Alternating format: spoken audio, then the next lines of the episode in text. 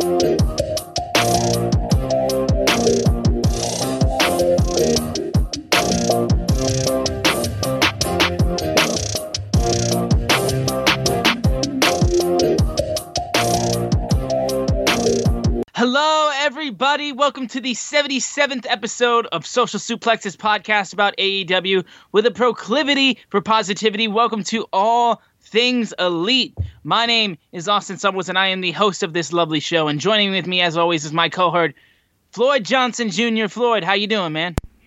I am doing great. Uh, it's Friday. It is the third, the third of my four days off in a row.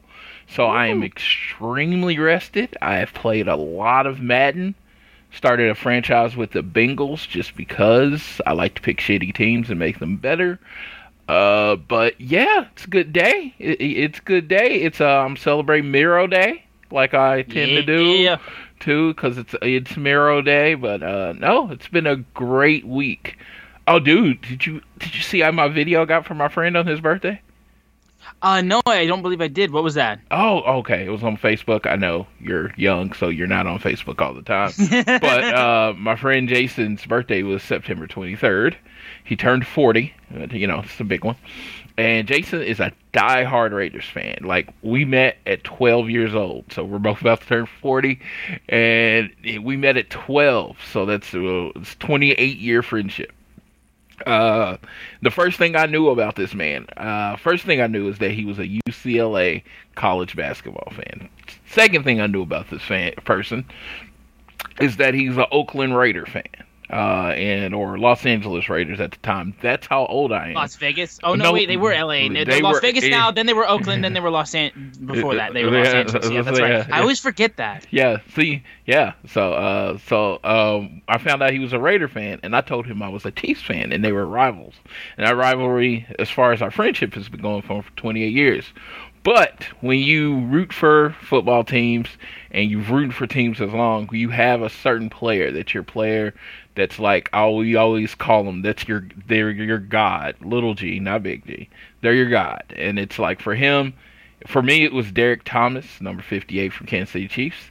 Him, it was number 81, Tim Brown. Uh, yeah, he even he even says Tim Brown's the greatest wide receiver all time. He's in the Hall of Fame, so argument. And he says that uh, he used to joke, like like he played the joke on me in middle school, and as we got older, that Tim Brown was his real dad. That's what he used to say. Tim Brown was his real dad, and he used to and like if he got people and they kind of bought it, he would play along like forever. He had people for months questioning whether Tim Brown was his real dad.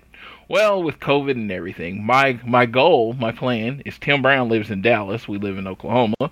I was gonna try to get it where my best friend could meet Tim Brown. Couldn't do that. COVID, you know, whatever. I'm not gonna even try. I'm not gonna put anybody in that uh, situation. I just I just know some people that know some people that know some people. I'm like eight degrees of separation away from Tim Brown. It's not like we're best friends or anything. Well, couldn't make that happen. But because of the greatness, which is this product called Cameo, I can make it happen. So Hey. about a month ago, I, I was talking to Tiffany and talking to my friend Sheila just about different things, celebrities and stuff they wanted on Cameo, and we weren't even talking about Jason, but it hit my head. Hey, maybe I can go. Uh, maybe I can get Tim Brown, and um, yeah, so I went on. Tim Brown was on, and I got him a video for his birthday. Uh, uh, my friend Jason is one of the hardest people to buy for. He is like me. We buy our own stuff when we want it. We are very like if we want it, we buy it. So he's very hard to buy, buy for, and he doesn't really like getting gifts. So if you're gonna get him a gift, you kind of got to get him a gift he wouldn't even know he wanted. So yeah, uh, uh, at midnight on the 23rd, because I had this for two weeks, and I I don't know how, how your best friend situation is, but with me, Jason is the person I tell everything.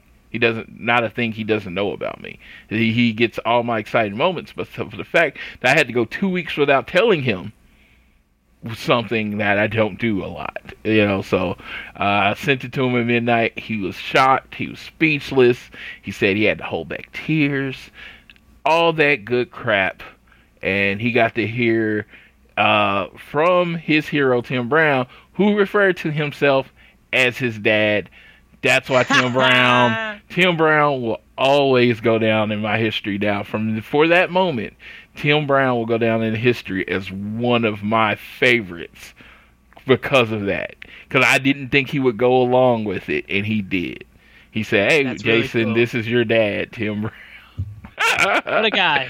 yeah, What that's what I was like. Damn, that's that's pretty awesome. And uh, yeah, so yeah, that's what he got for his birthday. I, I think I, I I I swear I swore for a couple weeks telling my wife that I was more excited to give him the gift than he would probably be to get it. I was wrong. He was definitely more excited to get it than I was giving. And telling you, the excitement for me to give it was a lot. It was just like it was like a home run. And again, to the point where his mom, I've known her most of my life, 27 years probably, his mom actually called me to tell me how good a gift it was. Because uh, it was just like, it was perfect. Like I said, he's not a person that gets excited about anything.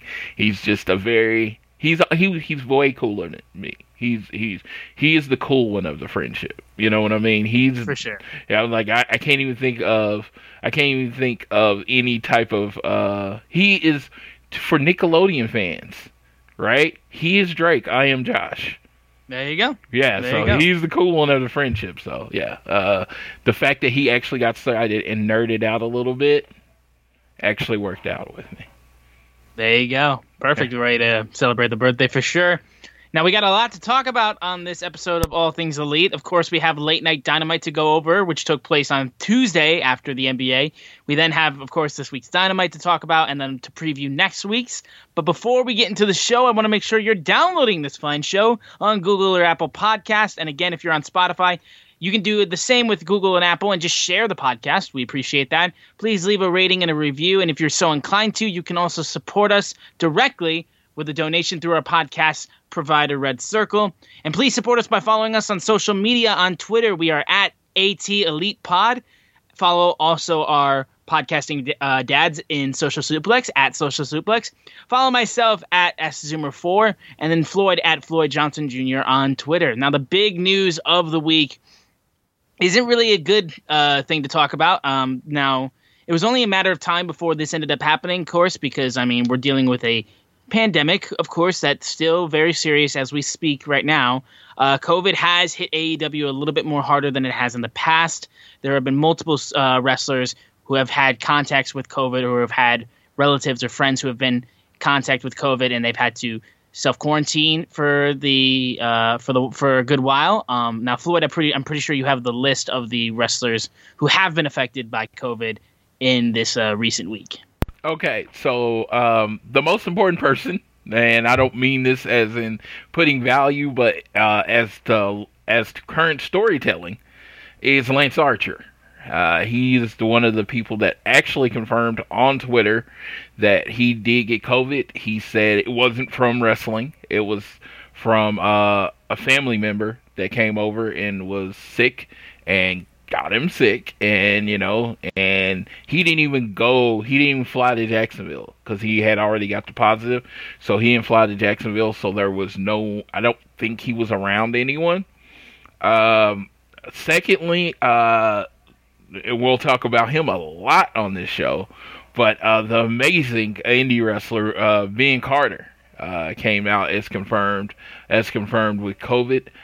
I i did not see any official list of who else was affected, but they basically said if you know they were scheduled to be on the show and they weren't on the show that they had. Did you have any other names? I was looking before we got on the phone, so. Uh, let me take a look real quick as we look at the card that was uh, set up because um, Lance Archer didn't appear, I believe. So. Yeah, yeah, Lance Archer didn't appear. Uh, Eddie Kingston was in the match, and then the Butcher and the Blade didn't appear. I'm not going to say the Butcher or Blade have it, but Again, going along with the if you kind of expected them to be on the show and they weren't, that's a thing. Uh, a match next week is has a substitution that maybe it might be for storytelling or whatever, but uh, we'll see. Because uh, uh, you had uh, because I mean we'll talk about it how it sets up, but it's like FTR and SCU. But if you look at the graphic, it has Scorpio Sky with Frankie Kazarian, who that's not what they've been doing regularly. So yeah.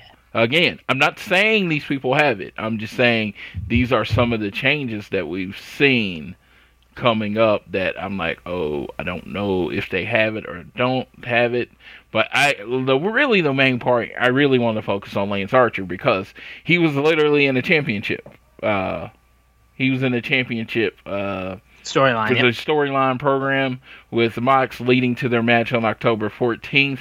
Uh, he he was the main event of Dynamite this week. It was supposed to be him, Ricky Starks, and Brian Cage against uh, Moxley, Darby Allin, and Will Hobbs.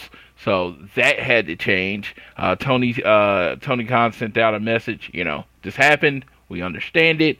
So it's going to be uh, Moxley. The new main event was Moxley versus uh, Eddie Kingston, which you know a lot of people was excited about. It also had a reasoning. Eddie Kingston did not get eliminated from the Battle Royal uh, by uh, normal standards. Uh, what happened is he went through the second rope, and then Lance Archer threw him down to the ring, and referees. It was a long period of time in between the two things, so you know he went out and then he left so, you know, that's elimination. But uh so they were like, oh, Eddie Kingston's kind of owed a title shot, so it actually worked in the storyline aspect of it. Uh but yeah, you're you're gonna probably see some changes going forward because next week's uh, show is taped. Uh, you know, if you yeah, this uh, 30th, the September 30th show is taped, so there's some matches on the card, and they're definitely happening. Uh, those are happening because they've already been recorded or they're being recorded tonight. I don't know how it works because there was a Jacksonville game last night, so I know they didn't record during the Jaguars game. It would have been too loud because Daly's Place and uh, TIAA Field or whatever it's called today is are connected to each other. There, I mean, there's no separation. They are pretty much the same structure, same gigantic structure. So uh, yeah, so they couldn't have done it during then. So they either did it late Wednesday night, right after they recorded live, or they're recording it tonight and then sending everyone else home. But COVID has, unfortunately, with all the protocols, with all the protocols uh, in place uh, you know, getting to AEW. I mean, in this case, the protocol worked. Getting yeah. to AEW uh, is, uh, you know, they can they can keep you quarantined when you're there, but they can't can really control what you do when you're at home. Yeah, and like I said, like it's with the severity of it all, like no promotion, no league has been able to be safe from it a hundred percent. So we knew it was going to only be a matter of time for a decent amount of superstars or a decent amount of wrestlers to be uh, constricted with COVID. So we all we have to do is just uh, right now we just wish all of those guys and girls if they have it and if they uh, have been confirmed to have COVID, uh, please get well soon. We hope to see you back soon and healthy, and please stay safe. And then we'll just we'll eagerly await for their return as soon as possible. But yeah, yeah, because let me tell you, I'm not saying it's the 100, percent but you can do this stuff and not get it. I live in Oklahoma. I traveled through Texas to get to Florida. For, I mean, I travel, yeah, traveled to Georgia to get to Florida, and traveled from Florida back through Texas, and drove to back to Oklahoma. So I've done all of this traveling, and I've tested, and I haven't got it. So social distance, mask, do all the things they say. I'm like, there is a chance you still get it, but it can be done without getting it. Unless I find out like I'm like ultimately immune, which I guess some percentage of the uh, population would be, uh, but I don't know. I just know that I got tested, and your boy came back negative. There you go. But right now, let's get into the uh, late night dynamite that took place on Tuesday. We had three matches on the card with Chris Jericho as well on commentary. We had Scorpio Sky and Ben Carter, Brandi versus Anna Jay, and Matt Sydal versus Shawn Spears. I'm going to kind of group all of these together because it was a short little, almost dark that they had on uh, Tuesday after the NBA, but it was on TNT. But I'll just go over um, what I thought um, overall. I felt like the group of matches that they put on were strong. I had a little bit more of a softer spot to Matt Sydal and Shawn Spears because considering Matt Sydal's debut, this was much better. He did a way better job than uh, what ended up happening with the unfortunate botching that took place on his debut. And I think now, like fans seeing him perform, are like, "Oh yeah, he's actually good." So like, maybe we can stop like dragging the guy a little bit. Brandi versus Anna Jay was a lot of fun. I want to see more of Anna Jay in the ring, honestly, because I think there's a lot of potential with her, and I think just more time to see her wrestle other opponents would really help. Um, and then Scorpio Sky, obviously proving himself continuously as being one of their better single guys on the roster. And I was impressed by Ben Carter too. Haven't seen a ton of his stuff, and I was uh, very impressed by seeing him because um, every time a new guy and a new girl come on to AEW, whether it be on Dark or whether it be on Dynamite, um, there's a lot of uh, there's a lot of incoming thoughts into it because AEW has really been pretty selective with the people that they put on uh, their shows that come from the indies, and they normally have a really good reason as to why they picked them. And I've seen that with almost every single one of the people that they've picked up, and Ben Carter is no exception. He did very well against Scorpio Sky. But yeah, uh, Floyd, uh, your thoughts on late night dynamite? All right. So first of all, Anna Jay and Brandi uh, was amazing. It slapped, as the as the people say. Uh, Brandi, Brandi uh, was very physical. And if I, you know, I've seen a lot of matches recently where it seems like the women are more working a more physical style. And if that's the case, sign me up for more because the matches have been really good lately. I've seen a definite improvement in the performances. Uh, Matt Sydal and Shawn Spears. I didn't know with Matt Sydal making his debut against Shawn Spears, who loses a lot of his big matches. I didn't know what way that match would go. So with Shawn Spears cheating to win, that actually it, it worked out because you know Matt Sydal doesn't lose much. But Ben Carter might have had the greatest one day wrestling in uh, AEW history. He was on uh, he was on Dark versus Lee Johnson, and that match was amazing. Uh, I mean, like amazing. Like I watched it twice. Amazing. Uh, they both just you just saw a future there. If they wanted to do a rivalry over a lot of years, man, you could definitely uh, call it. Uh, it was like the first dark match where I actually called my casual friends and said, hey, if you have an extra 10, 15 minutes, go watch this match. It was really good. Then him and Scorpio Sky killed it. So Ben Carter is one of those people. He was trained by Sean. Uh, he was trained by uh, Seth Rollins. He was then uh, apparently found or you know told by Tony or whoever, hey, uh, by Britt Baker that you should sign him. So he comes, you know, from good stock. I've seen him wrestle in. Uh, I've seen him wrestle on the Indies. I was immediately hooked the first time I saw him. So if he is interested in signing with AEW, if that's something he wants to do, I definitely think they should offer him a contract. Not because it's so like, hey, throw him on TV right now and blah blah blah. But he's someone they could build for the future with. He could wrestle a lot of dark matches, lower tier dynamite matches, and then you know build on him.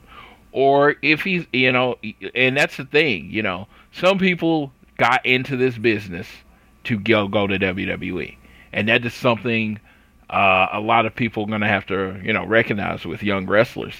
You know, I took my some people took their first month to get to the WWE, so AEW might not be something that they want to do. But if uh, Ben Carter is interested in signing AEW, uh, put him down. But uh, you know what I mean, he definitely has a WWE tie, being trained by Seth Rollins. But uh, yeah, it was it was really good wrestling this week. Really good. I I mean, bravo. His performance was on Tuesday in both matches. I know they were recorded, I guess, like a week apart, but they were amazing. I don't see any reason you wouldn't bring Ben Carter back.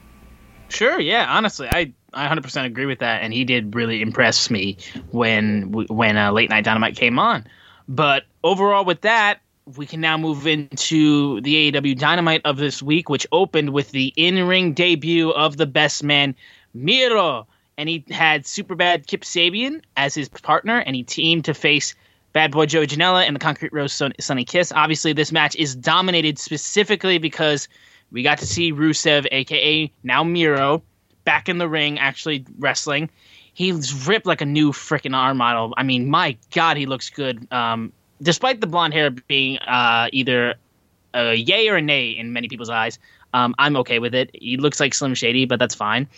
Um, but Miro, honestly, just he came in and he just used his strength and power to just rip uh, Sonny Kiss uh, and just slam him around and then just uh, really impressed me with how he looked, even for a short period of time. The match wasn't overall that long, but a great way to open the show to get Miro to be right on the start of Dynamite. I think they're really going to trust Miro to be one of their guys that they're going to have appear a lot often.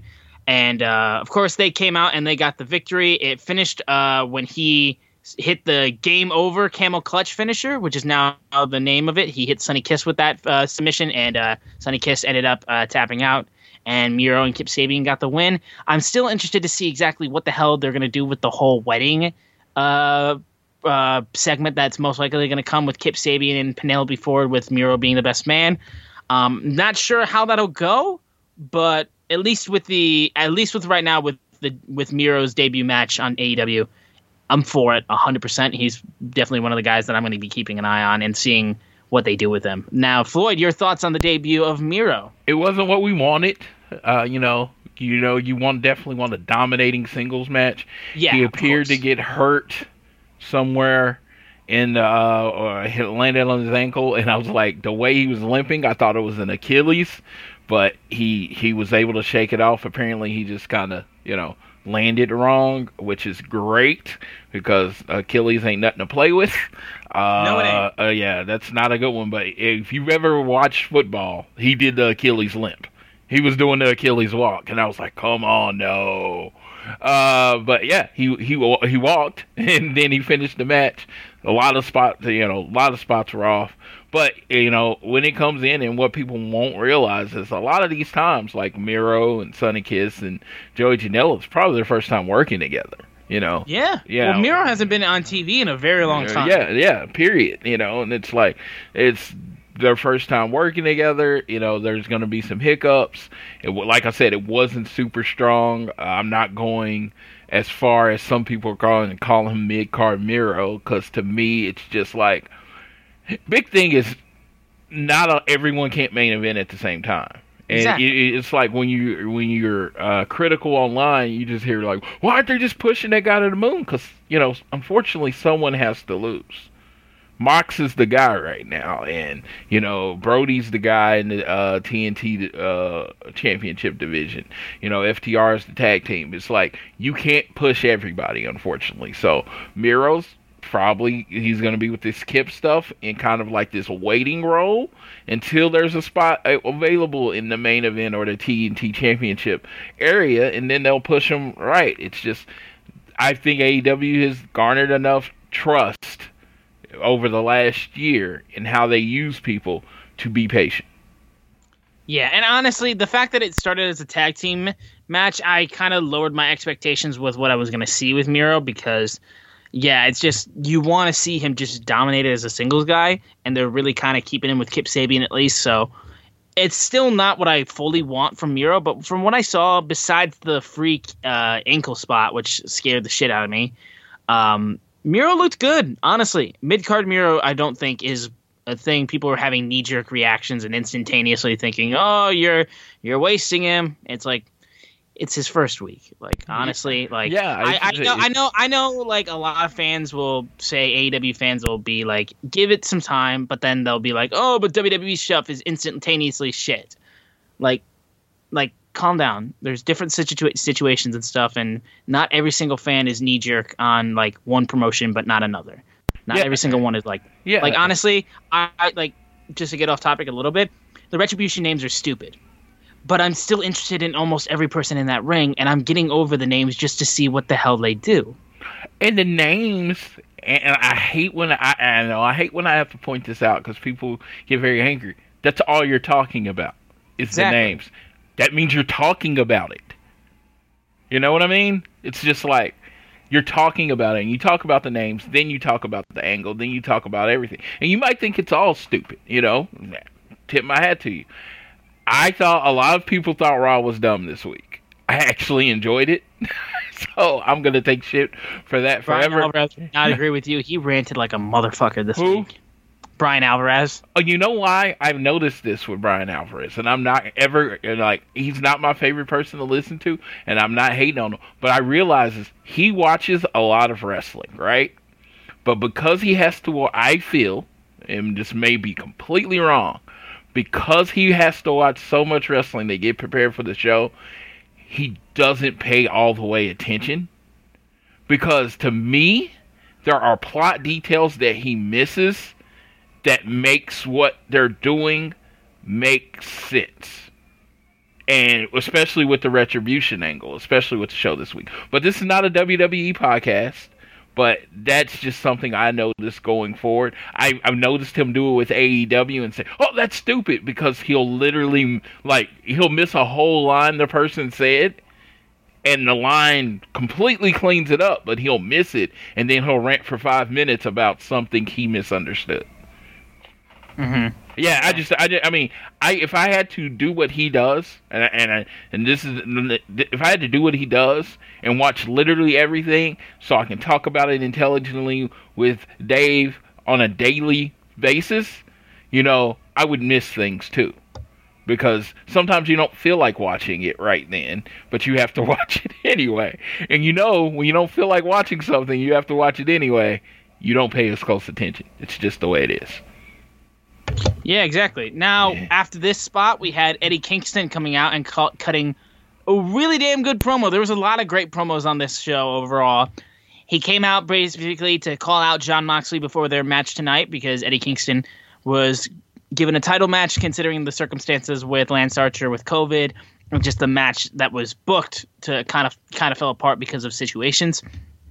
He talked about how again pushing the fact he was never eliminated from the Casino Battle Royal, and he said he's 18 years says he deserves this this shot. Him and Jon Moxley used to be cut from the same cloth, but then Jon Moxley sold his soul to the devil and went to the land of sports entertainment, and he never sold out.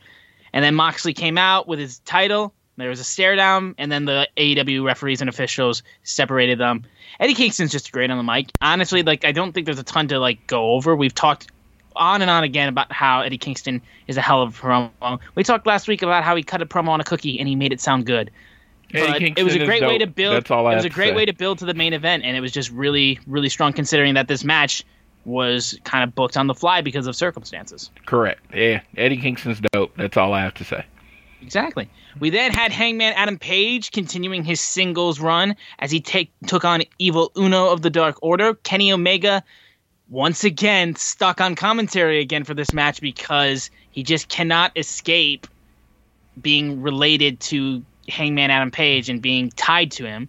He said on the he said on the uh, on commentary that uh, the match was originally offered to both him and uh, Hangman Page as a tag team match against Uno and Grayson. Kenny Omega turned it down, saying the tag team part of me is dead. Yes. So so retired former part-time tag team wrestler Kenny Omega decided to do commentary this week. I mean, to be beat down by FTR so bad that you don't even want to wrestle, you just want to do commentary is amazing. Uh, but yes, he's very funny on commentary. He has this very amazing sense of humor during the match. He, he said uh, about body gear uh, that Evil Uno's body gear, if it was there to protect from amazingly hard chest or to hide his hideous body physique, I laughed so hard. No, I give Kenny Omega a lot of shit on this show because it's fun for me, and you know, it's honestly for an audience of one. He knows who he is, uh, but no, Kenny Omega's kind of great at everything that he does. It, it, that's the thing that hurts me the most. Like I want to bury Kenny Omega like all the time, just because my friend loves him so much, and we go back and forth. My Cody guy, he's a Kenny guy, but yeah, he's kind of graded everything, so it's really hard to bury him, right? It really is, honestly. I mean, it's like it's like when you have such a backlog of like unbelievable shit, and you're like, oh well, he can't do. No, he did that a couple years ago. Um, actually, he did that recently too. Um, no, but he can't do. No, he did. He did that too. Um, yeah, and it's more so like just you want to bury him and you want to take him down just because like first of all, you know people will get pissed off if you make a comment like that, and second of all like you just want to kind of chip away at him a little bit because at this point he looks almost Herculean yes. in his, in his image. Yes, and I used to be this guy. I used to be like, okay, Cody's my favorite wrestler. Kenny's an amazing wrestler. I have no problem with Kenny, but it's so funny how many Kenny fans like absolutely hate Cody, and I'm just like, dude. So I kind of, you know, me you poke at me, and then I start, you know, poking back. But it's like, really, the dude is just dope. He's just great at everything, and it's like, I, I love watching him wrestle. So it's like I yeah. can't I can't really.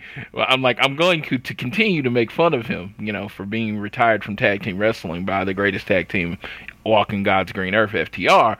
But yeah, I mean, credit is where credits. You got to give credit where credit's due.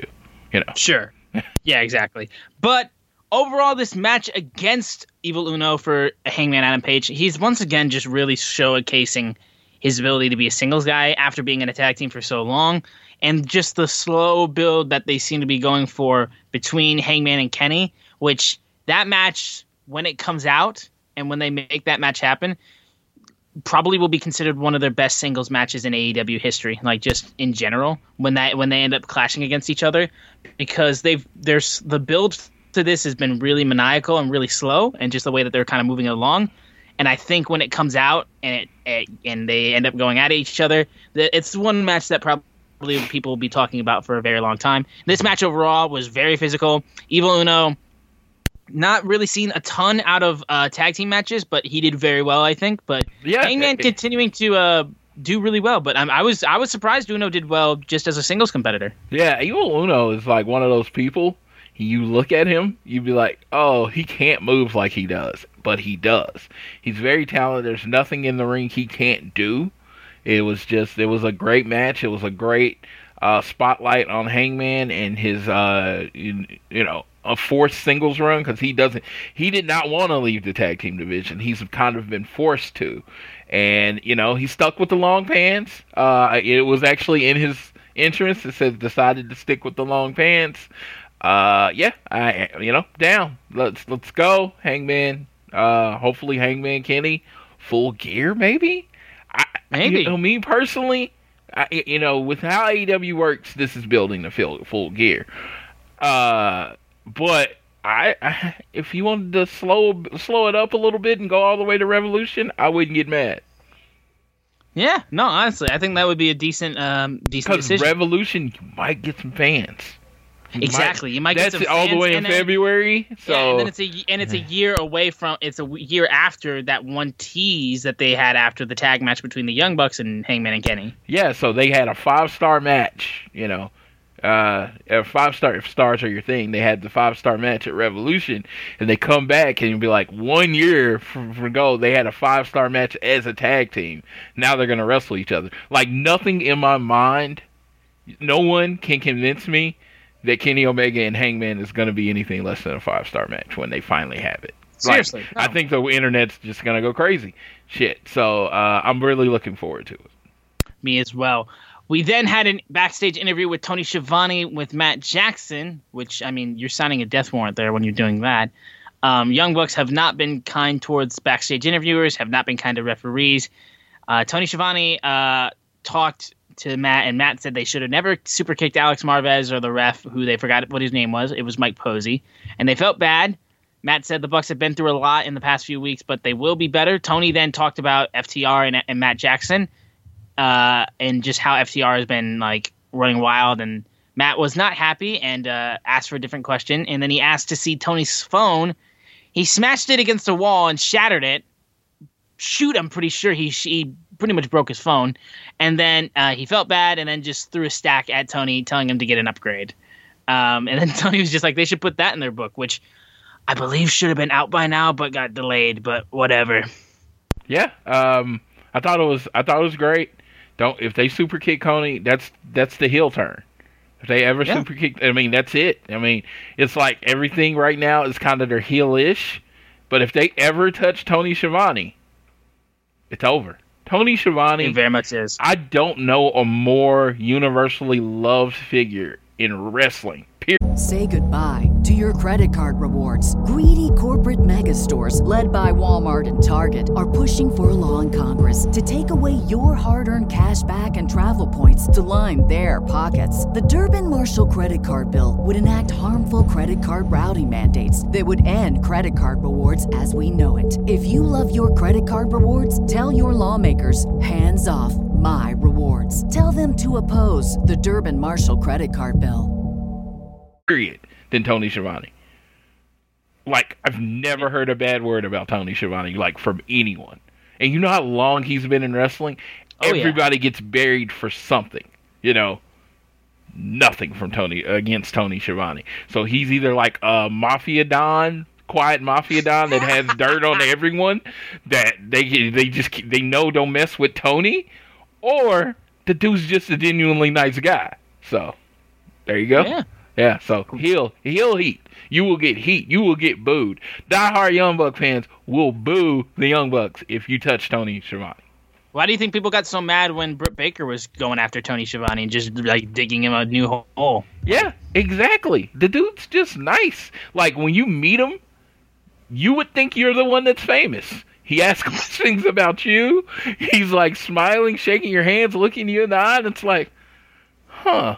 I came to He's meet one him. of the guys.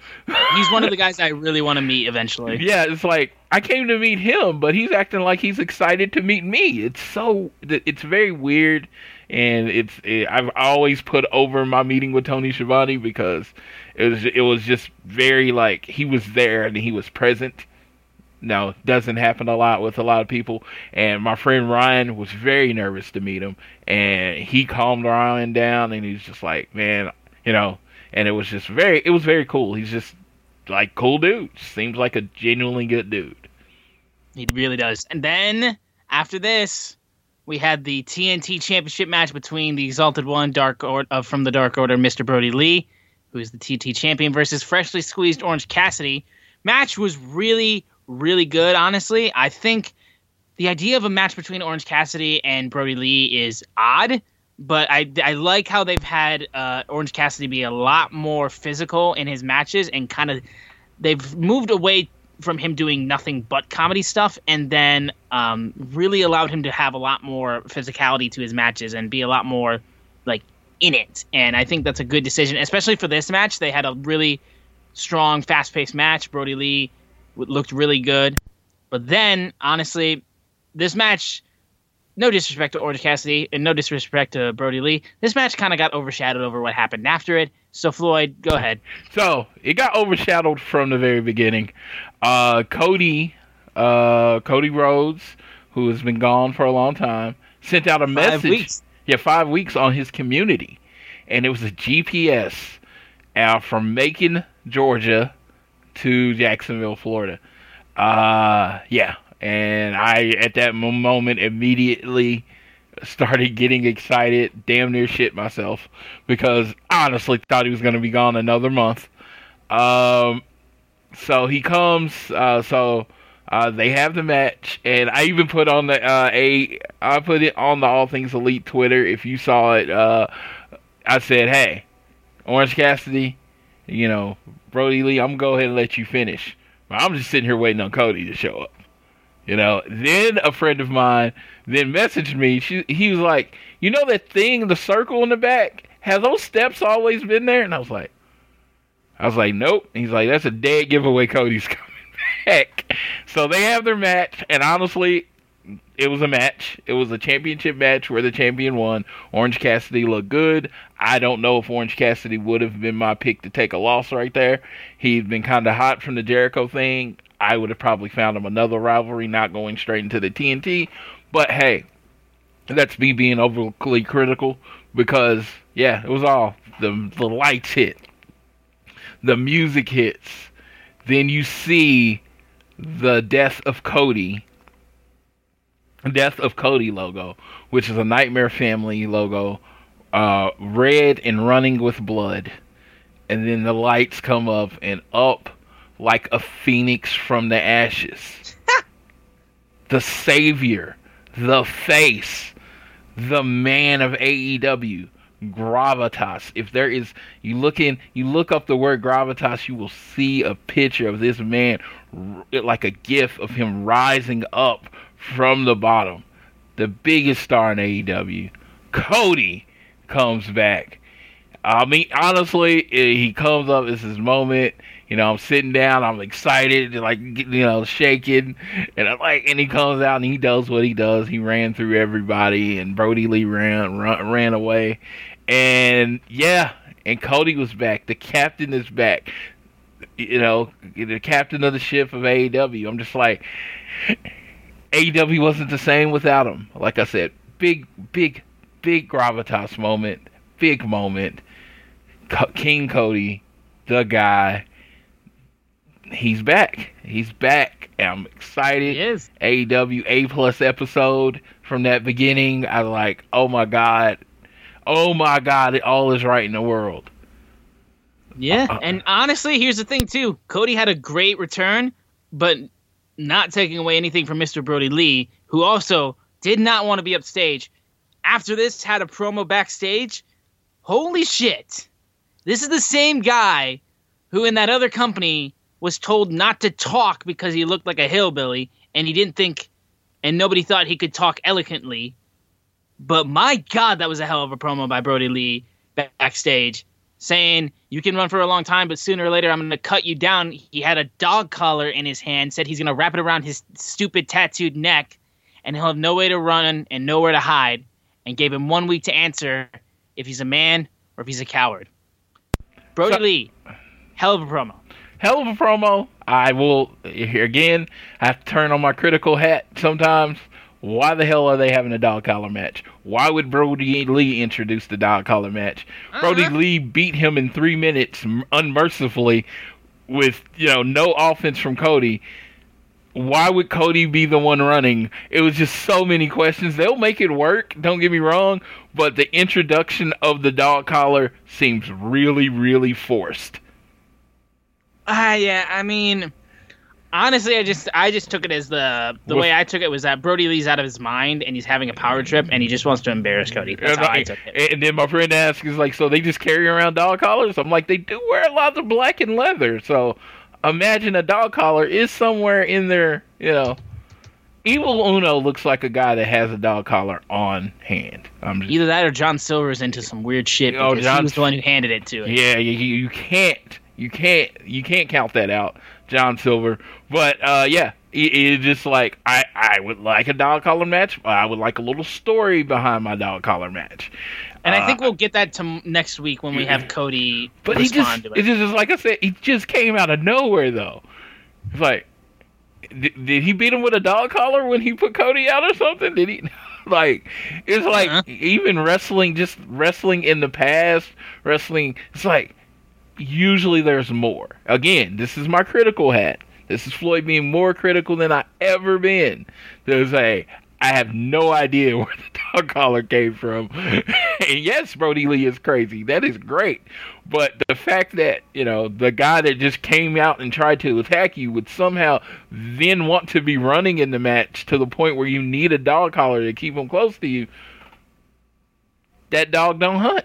That, to use a very southern term, that dog don't hunt. I don't get it. yeah, well, we'll definitely have to see what comes out of this. Though. Oh yeah, this, again, they'll make it work. yeah, it's it's with involving Cody. Most likely, it will be working in its favor. But after this, we had a segment with Matt Hardy and Private Party, and he was talking about how he was attacked with a baseball bat last week, and he we don't know who it was, but the lead is going towards Chris Jericho, and Matt Hardy called out Chris Jericho. Then the demo god himself came out with his inner circle members, and Sammy Guevara came to join back in with inner circle. Honestly, I'm surprised he even left. Uh, he then said if he was going to take out his leg with a bat, he would do it to his face. And then Matt Hardy then says, uh, if they'll clear me, I'll fight you and fight the entire inner circle. And Marq Quen then says, you need to heal up, Matt. I'm here. I will take on Jericho. Then Isiah Kassidy said he'll take on uh, Chris Jericho. And he said, what if a 23 year old kid from the streets of Brooklyn beats Chris Jericho on Dynamite next week? What if I make Le Champion my bitch? That would have been better if he said May late he champion. said my late champion bitch. Yeah, I was like, uh, that was that was too long. But again, I want to I want to make this this whole thing with Private Party is I've heard them getting crap. The only way you get better, they're both really really young, really green. They're not working indies right now. What's the only way to get better on the mic? Getting mic time. More and more. Yeah, it's like you know every you know Eddie Kingston wasn't always Eddie Kingston, you know what I mean? And it's like Cody wasn't always Cody. If you look at Cody when he's young, he had a pronounced lisp. You can hear it sometimes, but for the most part, it's gone. And like over lots of years, you get better at cutting promos. But the only way to get better at cutting promos is to cut them with the lights on. You know what I mean? It's like pre-recorded, great, but you know you got to cut them with the lights on. Was it a yeah. little rough? Yes, but I saw something there. Again, I saw something there. Uh, Marq Quen, he, he's one of those people I see as one of the futures of AEW. So definitely want his promos to get better. Isiah Kassidy might be the Jannetty of the group, but I do find him. I, he does some stuff as far as the theatrics of wrestling that make him stick out. And you know, he did that, and it's like, man, it's like make the Le Champion my bitch. If he said it like that, it would have been like, okay, that's perfect. It wasn't off, but it's calling him my Le Champion bitch. It just just seemed long. It, it was wordy. I'm very excited for the match. Chris Jericho trying to put over young people, and it is pronounced. His role in AEW right now is pronounced. It is clear. Yes. Put over young people. Because yeah. he's not in the championship picture anymore, really it's put over young people. And now he's about to work with Kassidy. I was more excited for Quen, but got no problem with Kassidy. Yeah, and honestly, they could still do the Marq Quen match because they're really trying to do a little bit more of Marq Quen in singles competition. So I don't, I wouldn't be shocked if we see um, him face Jericho as well in sometime in the future. But after that segment, we had the AEW World Tag Team Champions FTR, accompanied by Tully Blanchard, being interviewed by Tony Schiavone. And now, normally a 60 minute time limit is the standard for championship matches, but the so new fans can see the tag champs in actions. They're making it 20 minutes, and they get to pick the challengers. And that was said by Tully Blanchard. And they said next week SCU will get a 20 minute brush with greatness. So they cut down the time limit uh, to pretty much limit the offense that SCU would get. And I'm sure Floyd will cut me off and say something along the lines of different but I mean that's what it looked like. What? So what they did is Tully Blanchard, old TNT, old TV champion. You used to wrestle with him for 20 minutes, and you know that was the time limit. If he made it 20 minutes, of course it was a draw and you didn't get it. So they kind of went with that old school throwback for FTR. Second of all, they are on a two-hour TV show, and they, I'm like, like 20 minutes would be a very long match on, uh, it would be a long match on AEW TV. So they made it excuse for their matches to be somewhat shorter. Second of all, nobody in the company deserves to go 10 minutes with FTR, let alone a full 20 because most of them just can't hang. So he's like, you know what? I'm gonna put a 20 minute time limit on it, so it'll give you excuse to only lose in like six. So it works. It works. Uh, I I want to uh, tip my hat to all the tag teams that will get to greatness, and they'll be able to tell their grandchildren, and they'll be able to tell whoever that they got to get beat up by FTR. You're welcome. Uh, you know, then these jabrones, the best friends, come out and they like, oh, we want to fight right now. And he go, FTR, compassionate hearts that they are. It's like you just were in a street fight last week. We beat you in like a minute and a half. Go home, get some rest, get some rest. We'll see about getting you a championship match later. FTR is so good to people. You know what I mean? It's just like they they are so good. They are you know, they're friendly guys, so we're gonna, uh, you know, you know, forever the reign, dude. It's the the reign is continuing. They're never gonna lose. I'm okay with that. And I'm gonna like just sit back, relax. If you don't like long title runs, I don't know what to tell you because this one's never gonna. It's it's not gonna end. As long as AEW is, they will be champions. One time Well- AEW tag team champions. I will also say, uh, uh, a, we had uh, Chuck Taylor who proceeded to call FTR weenies. Weenies. Weenies. Yes, yes, yes. Uh, I, would expect nothing less uh, from best friends for that kind of insult. I it's completely in character. Yes, it was. Uh, it was a hard. It was a hard hitting impact. Uh, a hard hitting. You know, saying calling them weenies. They were really shaken up by that. We had to, we had to have a Zoom call after the show to let them know that they're not really weenies. He was just trying to get at them. Uh, we did a we, we we did a four way hug. You know, like we did FTR. There you go. Top guys out. All right. After this, we had the team of the AEW Women's Champion and the NWA Women's Champion, Hikaru Shida and Thunder Rosa, teaming to face the AEW Women's Tag Team Cup winners, Ivelisse and Diamante. And I got to be honest, not the best that I was hoping for. There was a bit of a spot, I believe, where Ivelisse messed up her timing and she got tagged in and she kind of was skittish when she came into the ring. And I was very much confused as to like what was trying to be accomplished. And it was just it seemed really off and seemed like communication was kind of off at some point in the match. Like everybody in this ring is really good, um, but it was it eh, honestly it wasn't the strongest that it could have been, It- and it It was Yeah. it was a match that absolutely had no stakes, and if you don't have any stakes, you really need to come with the physicality and or a high spot or something to make make it a reason that I'm watching this match because it was like why am I'm like literally they announced the match and I'm like so in my head I start booking you know fantasy booking I was like well Ivelisse Diamante and Thunder Rosa are gonna turn on Shida and build up a longer term rivalry. You know, now she has to overcome fighting three people.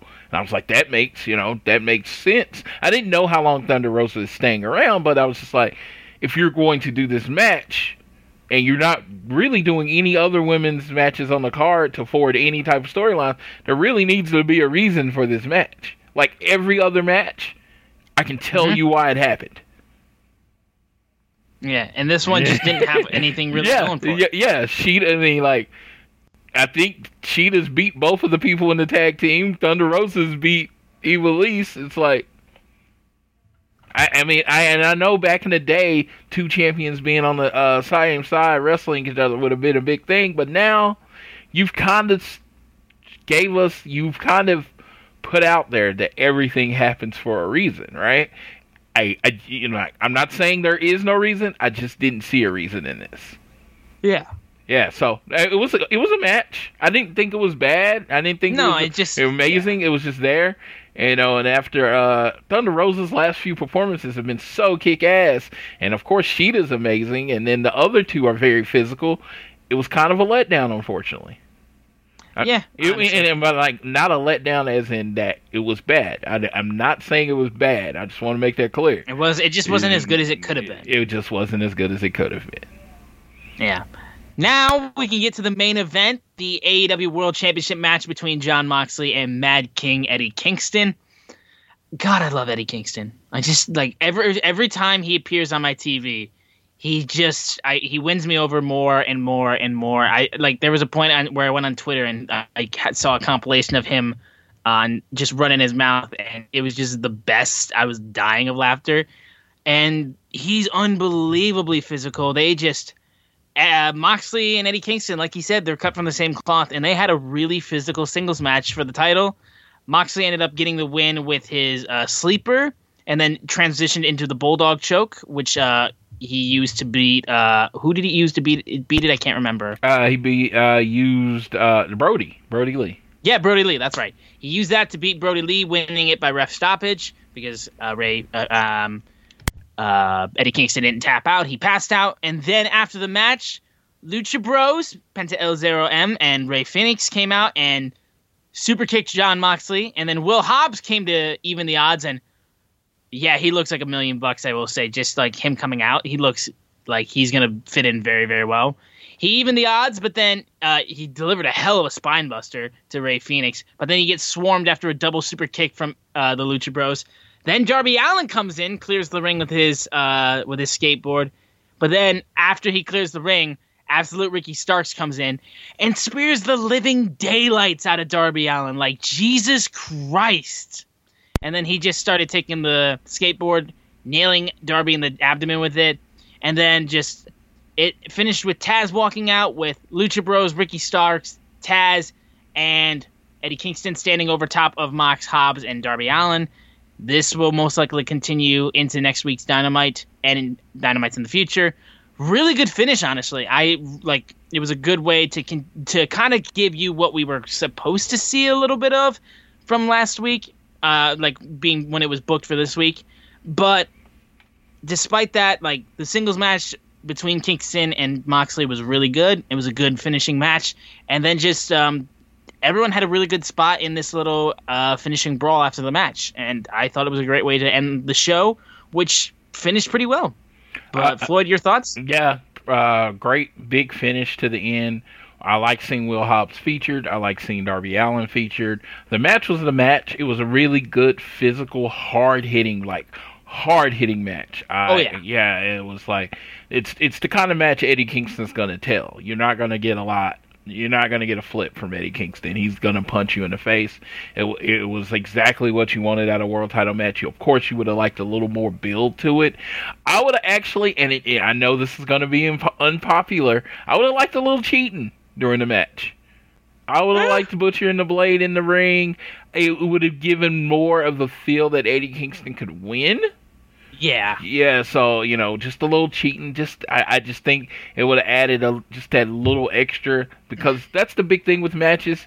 You, you really need to feel like the opponent can win. I know it was a last second match, but you never at any point thought Eddie Kingston was winning. But he did still come out on top. I love that he didn't actually get pinned or submitted. He passed out to the point where the ref had to look at him and tell him he went out, which was even, even to me awesome. Love little details like that. Uh, love little details in wrestling like that because most people, you know, they go out and it's like, oh, they just accepted they went, you know, went out. But yeah, you know, a fighter is gonna be like, no, I didn't go out. Like, dude, I was okay. No, so I thought that was cool. Thought thought the ending was cool. It it's leading to more because now we got this more like almost like the super beef with uh, Jon Moxley and his children against you know you know you got uh, he's got uh, E- Ricky Starks, Eddie Kingston seems like this weird alliance because Taz comes out in the shade and then the shades and the vest, and then he's just looking so cool. God, he's the coolest short man ever. I'm just Yeah, gonna, I'm just gonna throw that. He's the cool, coolest short person ever. I love Taz, and yeah, it, it was perfect ending.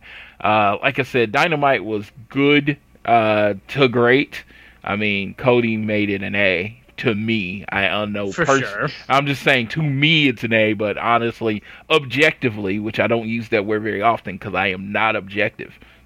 I'm not a news source, dude. I'm not objective. it's it was probably like a B B plus show. It wasn't like a home run, but I don't think like even when watching it, this was like one of my few times I was off, so I got to watch it uninterrupted, and my wife was with me, and she didn't seem ultimately bored, which again, you know, as much wrestling as I watch, I, I glazed over look is what I'm used to, and she actually seemed like she was somewhat interested in what was going on. And that says a lot. Yeah.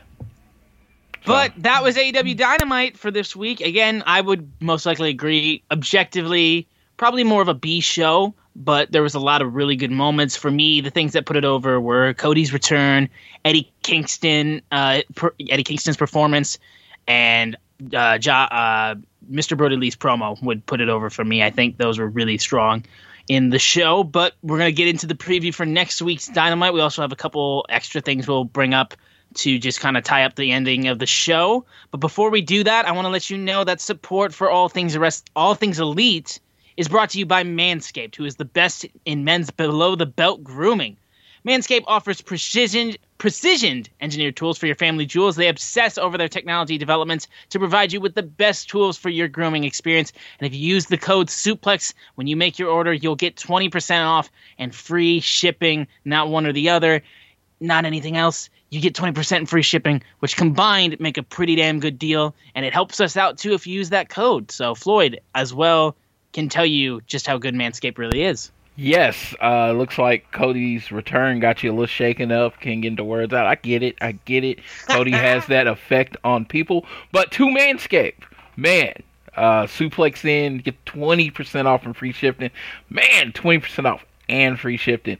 It's almost like they're doing you a favor because once you get the products and you try them, you take that lawnmower 3.0 and age it up, and then you put on the refresher and all that stuff. You're gonna be like, dude, why didn't I do this before? Why didn't I do this? It was like, so if the difference between you trying it and not trying it is 20%, as a person that has used Manscaped products, I can tell you, you will not regret it. it. You will not, you will not be like, why did I use this? Because it is amazing. So again, go to manscaped.com, suplex, get 20% off from free shipping. You, you help support the show and you help support yourself and your grooming needs. Yep, and thank you so much to Manscaped for sponsoring All Things Elite.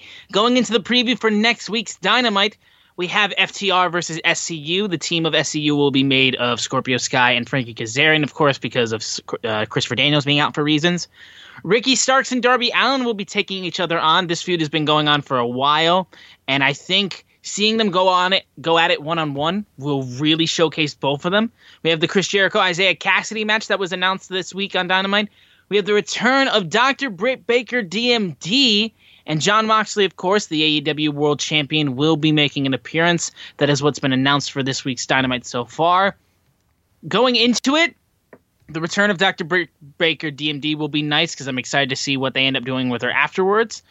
Um, and then Ricky Starks, Darby Allin. I mean, this feud has been going on for a little bit, and I think once they collide, should be a pretty underrated match because I think people aren't necessarily sure what to think of Ricky Starks necessarily. I will say I'm a lot higher on him just after that spear he nailed on Darby Allin this week. Holy goddamn, he like turned him inside out.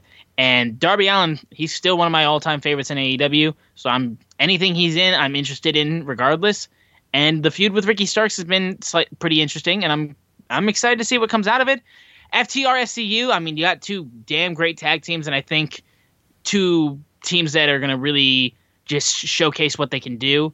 And it's limited to 20 minutes, not 60 minutes for the titles because TV time. No, that's pretty much the reason. But Floyd, any specific thoughts on this dynamite that uh, you're looking forward to, and anything else you want to talk about that we've learned in the world of all things wrestling? Most excited about FTR versus FCU.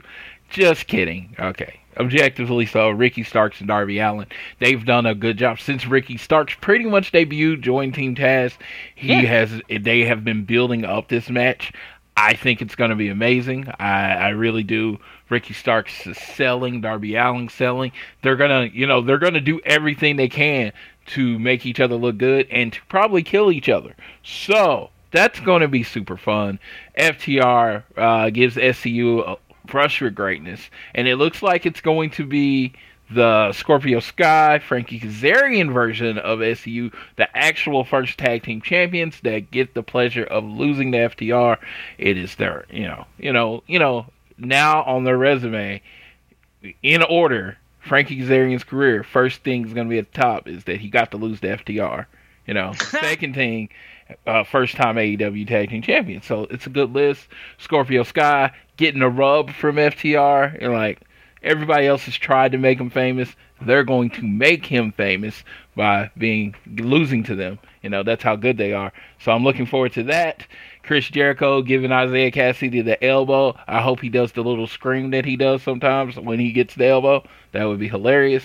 Uh, Britt Baker, she's, I mean, it was funny. It was like COVID did not kill her run, but she was so hot, you know. And then she just seemed to get bigger, and it's like I hope her legs all healed up so we can get some uh, Britt Baker in wrestling, and of course Jon Moxley's gonna cut an amazing promo. So, but you know, want to talk about Ricky Starks versus Darby Allin, I think if they're going to do a main event, it should be the main event. It it's, should be. It's the best built storyline. I know you got the best tag team in the world uh, on the show, but I think Ricky Starks and Darby Allin was the best built storyline. Yeah, honestly, we have a couple other things that happen in AEW on like Uh, okay. things like being the elite and whatnot. Yeah. So uh, Silver and Reynolds, I thought it was, you know, I pick a, like a segment from the show every week. Silver and Reynolds thought Britt Baker was a baker and not a dentist, which is hilarious because she literally says she's a dentist in every promo. Literally says DMD on her shirts. So it was, it was kind of funny because they like they wanted to recruit her because uh, they want to recruit her because Brodie Lee likes cakes and pies and sweets, and she's a baker. He's like your I, last I name. just relate to I just relate to John Silver because I don't listen very well either. So Yeah. I relate to John Silver a lot.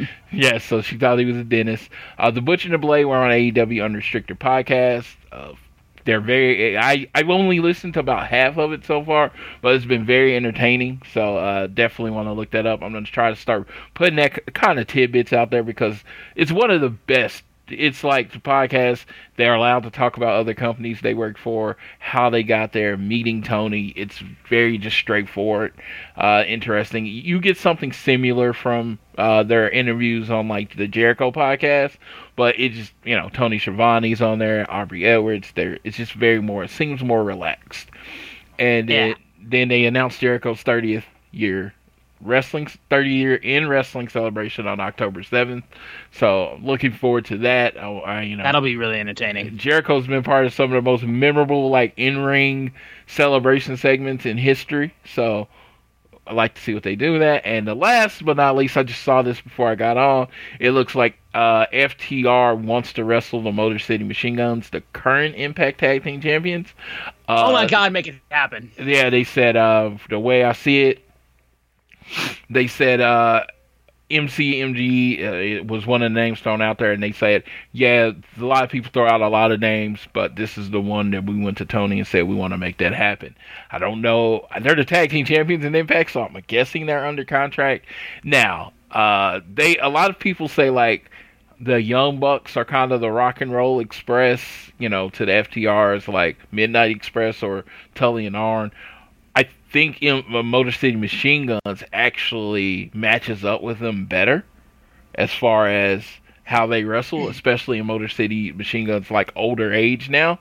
I just think I think it would uh I think it would be a great tag team match. I'm not saying I think FTR versus Young Bucks is going to be a 22 star classic, but I think the Motor City Machine Guns would be very entertaining. I would love Impact to get the rub by being on national TV and people realizing that they exist. I don't think, you know, with AEW so strong and there's such a clear number two, giving love or a shout out to Impact, I don't think would affect their product at all. Especially because Impact over the last couple months and like even last year, they've really improved since they escaped the wrath of Dixie Carter. Like honest to God, like they've been doing a lot of great stuff. And for like I've never been a guy who's watched Impact, and it's the stuff they've been doing recently has had me intrigued to actually check it out every once in a while. So I think having a collaboration between the two can only benefit. Um, first of all, AEW getting some of the most popular people from Impact on AEW would only do them some good, and Impact in general working with AEW would only do them good. So it seems like you know, a win-win for both companies. But we'll see if anything comes out of it. I mean, FTR put it out in the world. Now it's just for the powers to at be to see if it comes into fruition. Yes, uh, absolutely. Uh, I hundred and ten percent want this match to happen. I want it to happen on both shows. That's the big thing with me. I would like I wanted to go old school. I want Motor City Machine Guns to wrestle FTR on Dynamite. Then FTR go wrestle Motor City Machine Guns on Impact. Uh, help boost both of the ratings, main event both of the shows, build it as this dream matchup that we've all been waiting for, and it can be something you can do to even push that Young Bucks match, Young Bucks match a little further back as they're fully transforming into uh, maybe I say new characters, but again, it's more like they're old characters. There's like they're finding the old Young Bucks. Yeah, and I think that can only do them well because considering how people feel about the Young Bucks, at least at this point in time, a change in their character will go a long way for them. But overall, that'll do it for this episode of All Things Elite. Thank you guys so much for tuning in and listening. So, again, be sure you're downloading the show on Google or Apple Podcasts. And if you're on Spotify, be sure to do and share it with everybody. Just like on a Google Apple Podcast, be sure to share us on that too. Leave a rating or review, and you can also leave a donation through our podcast provider, Red Circle, if you're so inclined. We would be so appreciative of that. On Twitter, we are at AT Elite Pod, at Social Suplex, at SZoomer4, which is myself, and at Floyd Johnson Jr. And there's nothing really to do right now but just to let Floyd take us home for tonight's show. Take it away. Hey, um, I just want to say thank you for listening. Uh, every moment, every second that you spend listening to the show, I really appreciate it. Uh, I know, I know my my love for my favorites can get out of hand, but I still, you know, I still appreciate you listening. Uh, in in the world right now, it looks like, unfortunately, it looks like fortunately we're kind of on that steady path back to normal. I'm hoping everybody is taking precautions, wearing their masks, social distancing, all that good stuff. But again, just look out. Look out for your fellow person. Look out for everybody. Be nicer to each other on the internet and social media. Be more tolerant. All those good things that people say, but I wanted to end the show just reminding you because they get lost. Too much time gets goes past without you remember it, remembering to do those things. But remember, the most important, whether it's home, school, or work, always do your best to be elite.